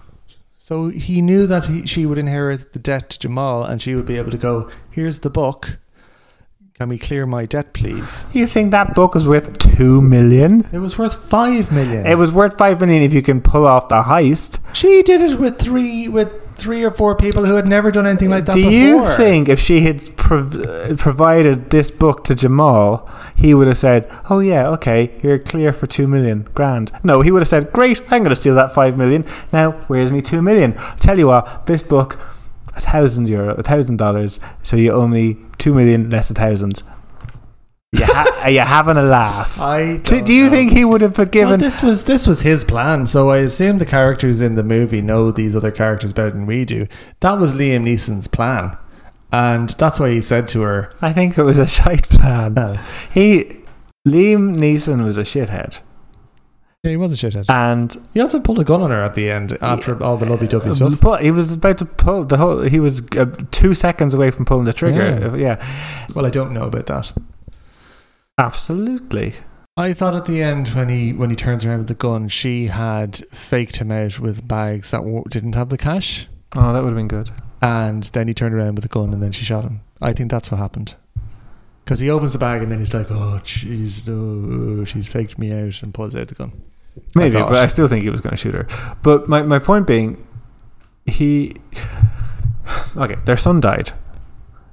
She was very upset. He was like, "Get over it." She was like, "No, I'm upset." So he's like, "Right, I'm going to fake my own death, kill all my friends, run off with my new lover and my new baby, and here's a book. Try and sell it to some gangsters." Well, in that world, I assume that book was very valuable. It gave the ability for But- three. Wait, wait, hold on.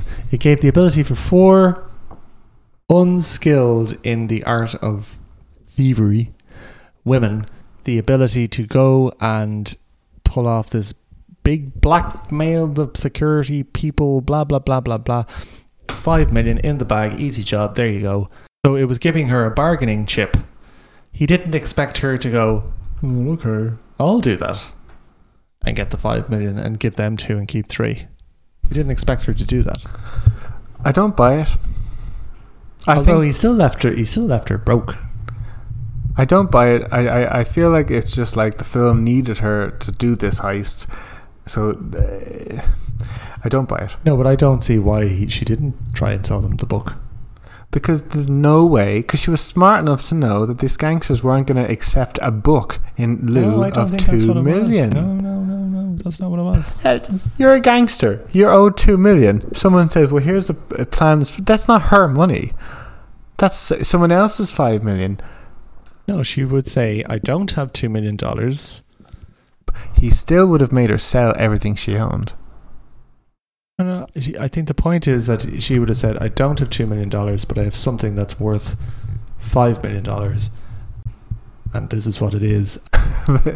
yeah, but he still would have said, Because Daniel Kaluuya wanted the book, remember? He was actively seeking this book. "Yeah, I get that," but he th- there's no way that they would have honored the okay, yeah, that's your debt, grand, best of luck, Uh, Well, I mean, I, enjoy you your life. don't with know Olivia." that, and I don't know that. I, well, and I knew. think Liam Neeson knew these people better than you did. oh, th- that's plot uh, armor. Anyway, that's my Als diese statement hier. Thesis statement. That was my thesis statement. well, I was the one I ended up arguing more for. What was your one? Well, I was just saying, well, why didn't she actually sell the book? Like, why did she? But I suppose the reason she did is because she wanted the other three million. Oh, there you go. Can I talk about my issue? Because I feel the format of our podcast has become kind of going through character and and, and talking about performances. And you, every performance in this film is incredible.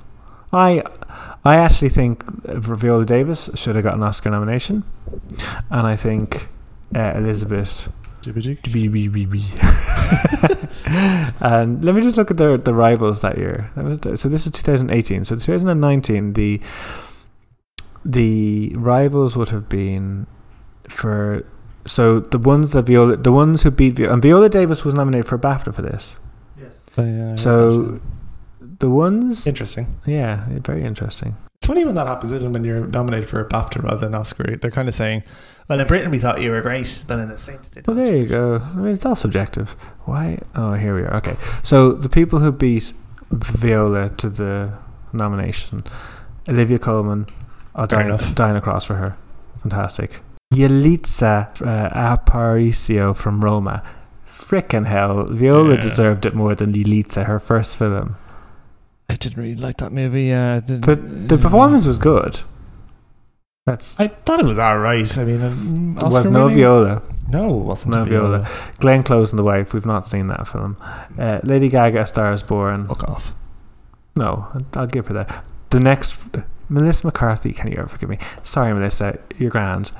Move over for, Vio- for Viola. Like, come on.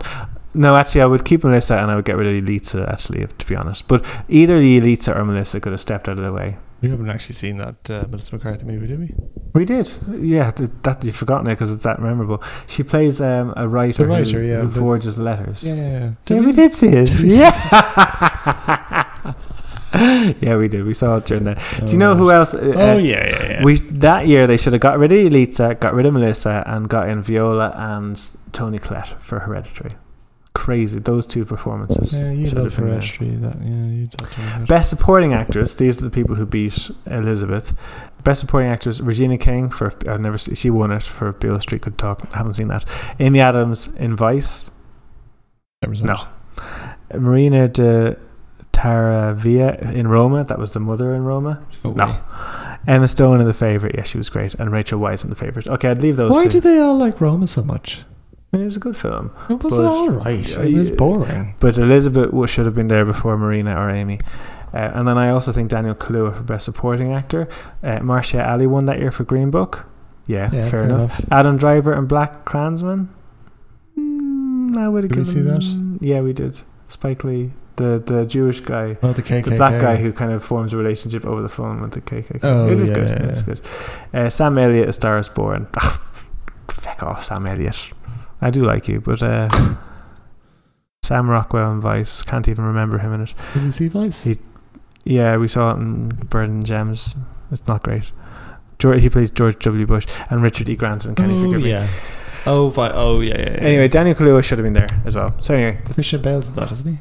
In Vice. yeah, he yeah he is the He's- main character. Anyway, I got totally slept on for the Oscars that year. But Can I tell you about my problems with this film? No, the podcast ends here. All right. Well, Thanks you've been for listening to joining Paul and us. Cut- uh, My problems with this We're film in because an it hour there's- and thirty-five in, but Okay, well, well, I'll wrap it. I won't, there's not that much. To, I feel like there's um, th- there's so much in this film that doesn't need to be here, and then there's other scenes I wish there was more of. There is this whole sermon with the preacher in the church. I don't. It's, it goes on for like two, three minutes. It's not important. In fact, no, I thought that was why? because um, I thought that was a good scene. Um, It, it's a good it- scene, but I don't feel it serves the film. it demonstrates the a couple of things. I think it demonstrates there's a, there's a whole racial divide going on between Colin Farrell and his supporters and the black community. Um, I think it shows the the power of that reverend to swing the votes. You Mhm. know.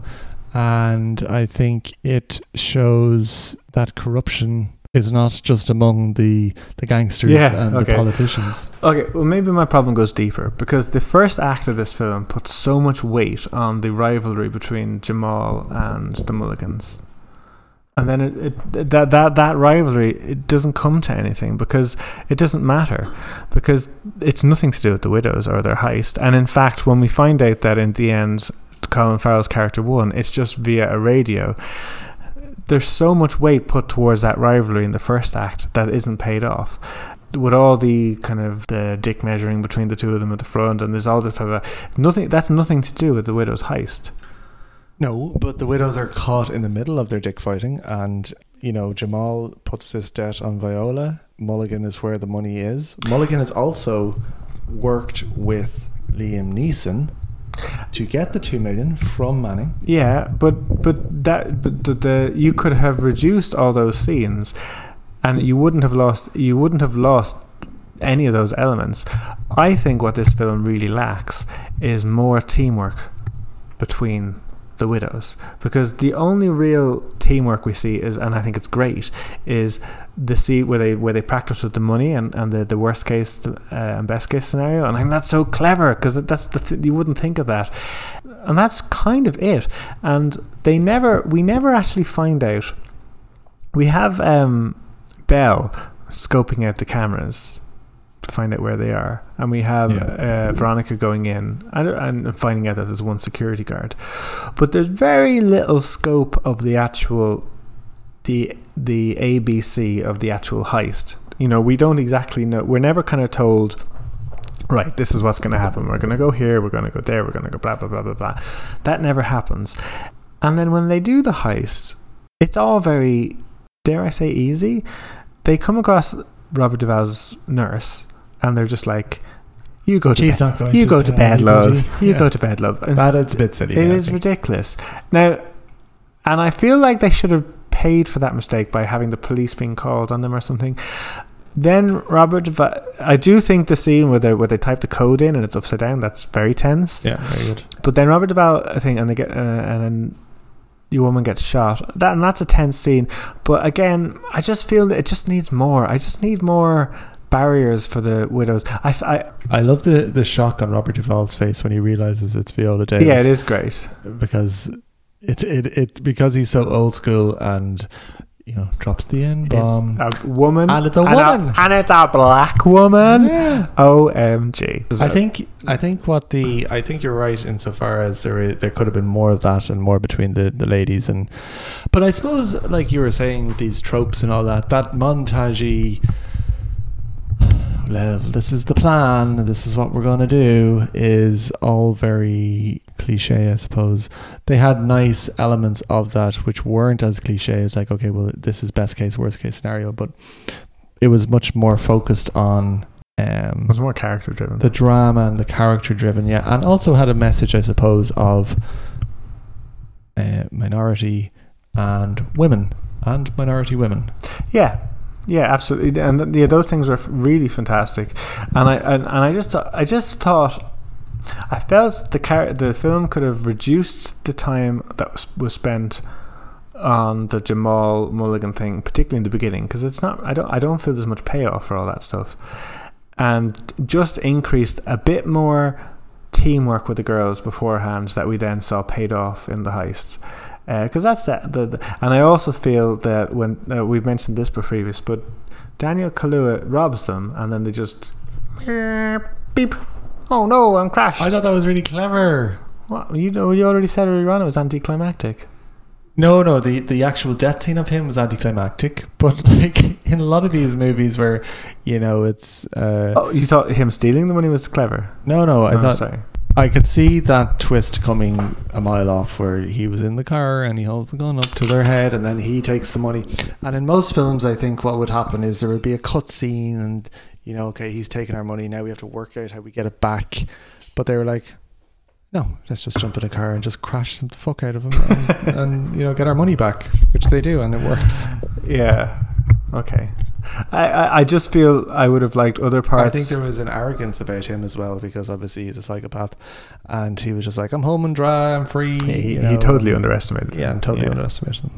Yeah, okay. I, I, I really love this film. I just I just feel those are if I'm being if I have my cri- when I watched this film the first time I came out being like that film was amazing. Just watching it now with, with my critical eye, there were some things. Uh, just Steve McQueen, good film Ah. for Steve McQueen. Hasn't made a lot of them, only four. Do you but it made, he's made some good. Have you he's made seen some the really other good three? four. Uh, what was it? Twelve Years a Slave. Twelve Years a Slave, Shame, and Hunger? Shame. Very Irish centered film, Hunger. Also, the first one of his movies without Michael Fassbender. Yeah. yeah. Have you have you seen any of those films? I've seen Twelve Years a Slave. I've not seen that. Is it good? Yeah, yeah, it's very good. This is the biggest film. The oh, I've seen Shame, which is about uh, sex addiction. It's it. I've seen bits of that, but I haven't seen. yeah, It. it's. Um, I think I think when I heard you see Michael Fassbender's big willy in it, I said, "Oh, I'll look that up." um, yes, you do. It had its own Twitter account. one, of, one of the weird things uh, about. I love that we're so Steve McQueen, Michael Fassbender's penis.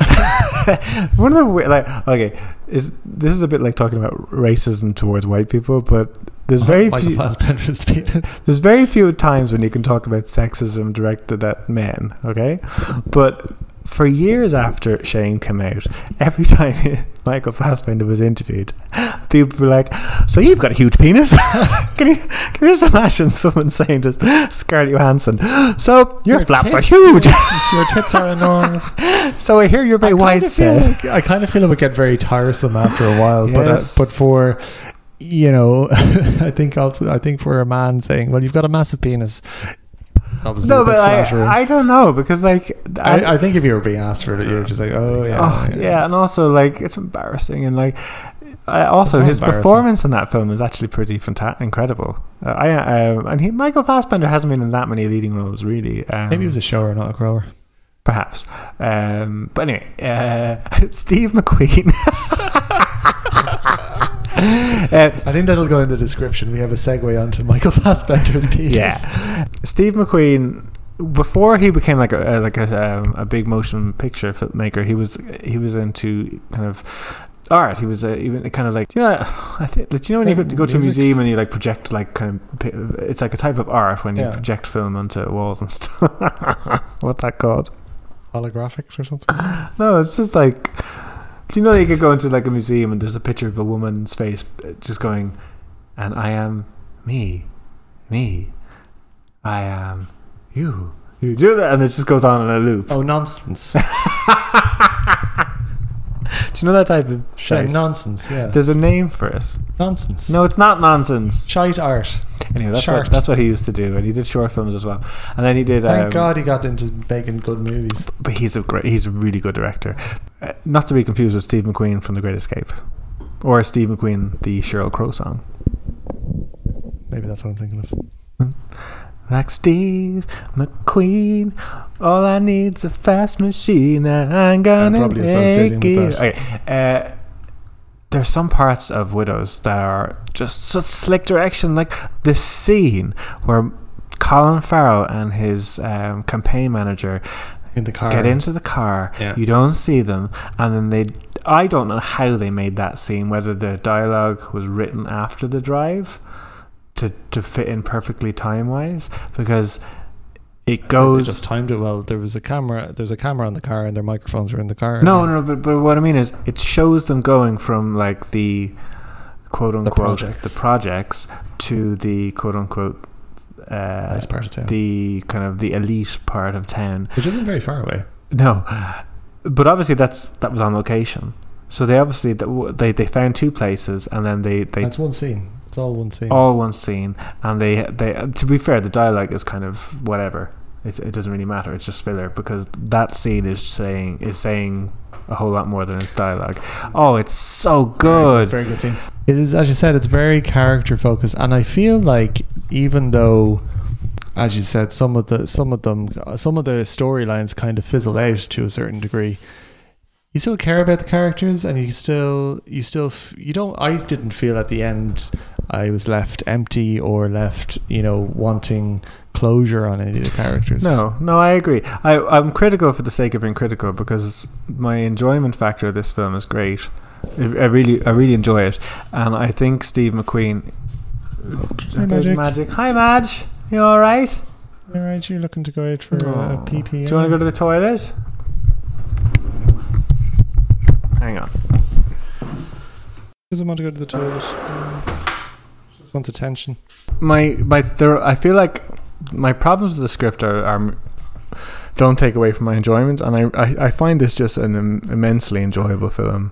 full of and, and I and I appreciate the fact that even the bad guys such as Colin Farrell's character such as Jamal such as even Liam Neeson they all have really warm elements that nobody is totally I think maybe like, I, I guess you could say D- Daniel Kaluuya's character is e- pure evil but everyone else has lovely warm character Shade. moments yeah so I have I think this is a great start to heist season Well done for this, for your one in a, a long time uh, selection.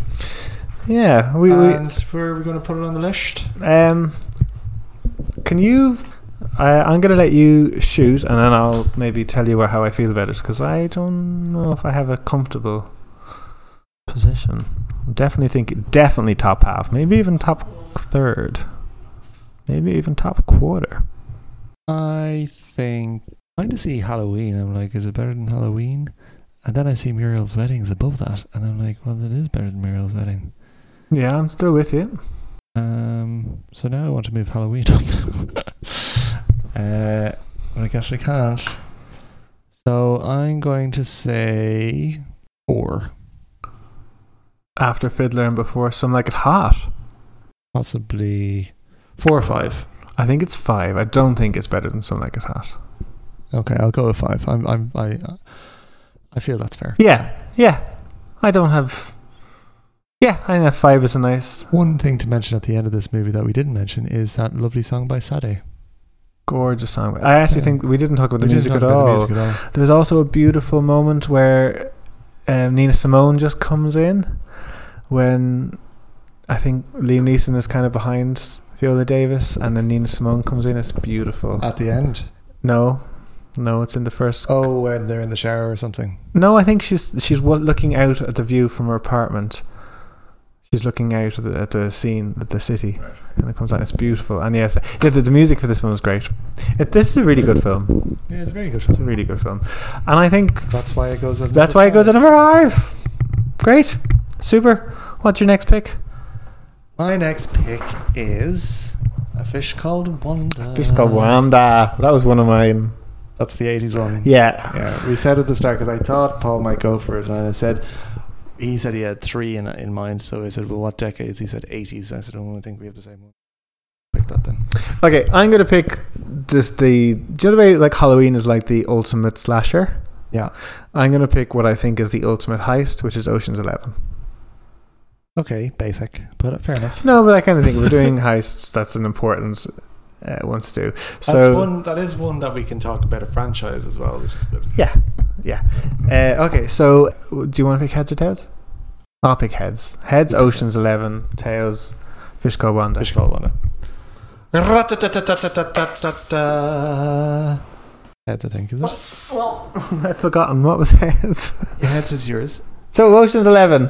It's heads. So, Ocean's Eleven. Ocean's Eleven. Okay, so we've got homework to do. That I've only I've seen, seen- them all, but I can't remember any Well, I of them. haven't seen the newest one, The Ocean's Eight. No, maybe we'll work do a scream. We'll work backwards.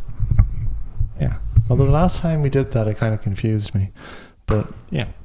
Okay, awesome. Okay, well, Con, do you want to read out our social media? So, as always, you can find us on our website, www.silver-screamers.com. You can email us, silverscreamers at gmail.com. You can find us on Facebook and Instagram, Silver Screamers Podcast, on Twitter at Silver Screamers, and you can find us on iTunes, Spotify, SoundCloud, and the uh, podcast app on your Apple iPhone. Rate us, review us, comment on us, love us. Yeah, honestly, seriously, leave us a review. Yeah. Th- We've quite a few followers on Twitter now, by the way. Oh, good, how many? Um, Ten. see. no, we've more than ten. 15. Um, no, we've about fifty. Oh, okay. Well, they're following us on Twitter and they're not listening to our podcast. Well, it's. Uh, I think they're all other. Come on, people. To be fair, I think they're all other podcasts. Fifty-one. Woo! I mean, Jesus Christ. I should just join Twitter and follow us just so Just so we have 52. Uh, yeah, we have 51. Um, so if anyone out there uh, is- is Anybody wants to follow any us. of those uh, other Twitter accounts, Thanks. So what happens? is I just listened. I listened to. I, I followed a whole lot of other podcast accounts, and they followed us back I went, graciously. one, I went one step further on Facebook. I started following like Brad Pitt and George Clooney and stuff. I aimed high. there you go. Ellen DeGeneres. They don't follow us. Uh, Well, maybe we'll tag Brad Pitt and George Clooney because we're going to cover their Yes. film next. Ocean's Eleven. Ocean's Eleven. And we promise we will be fair, if not complimentary. Expect fair. lots of compliments because Yeah. uh, Brad Pitt in that film. I always remember him in Fight Club.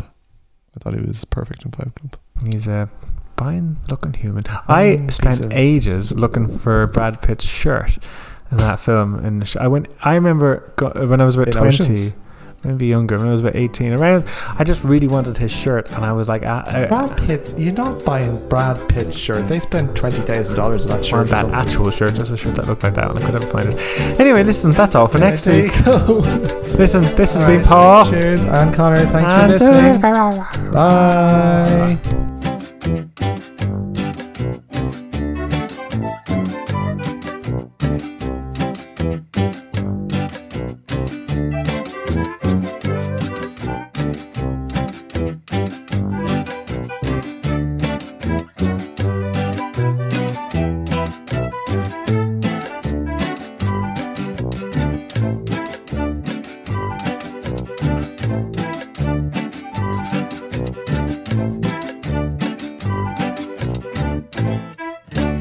like Steve McQueen.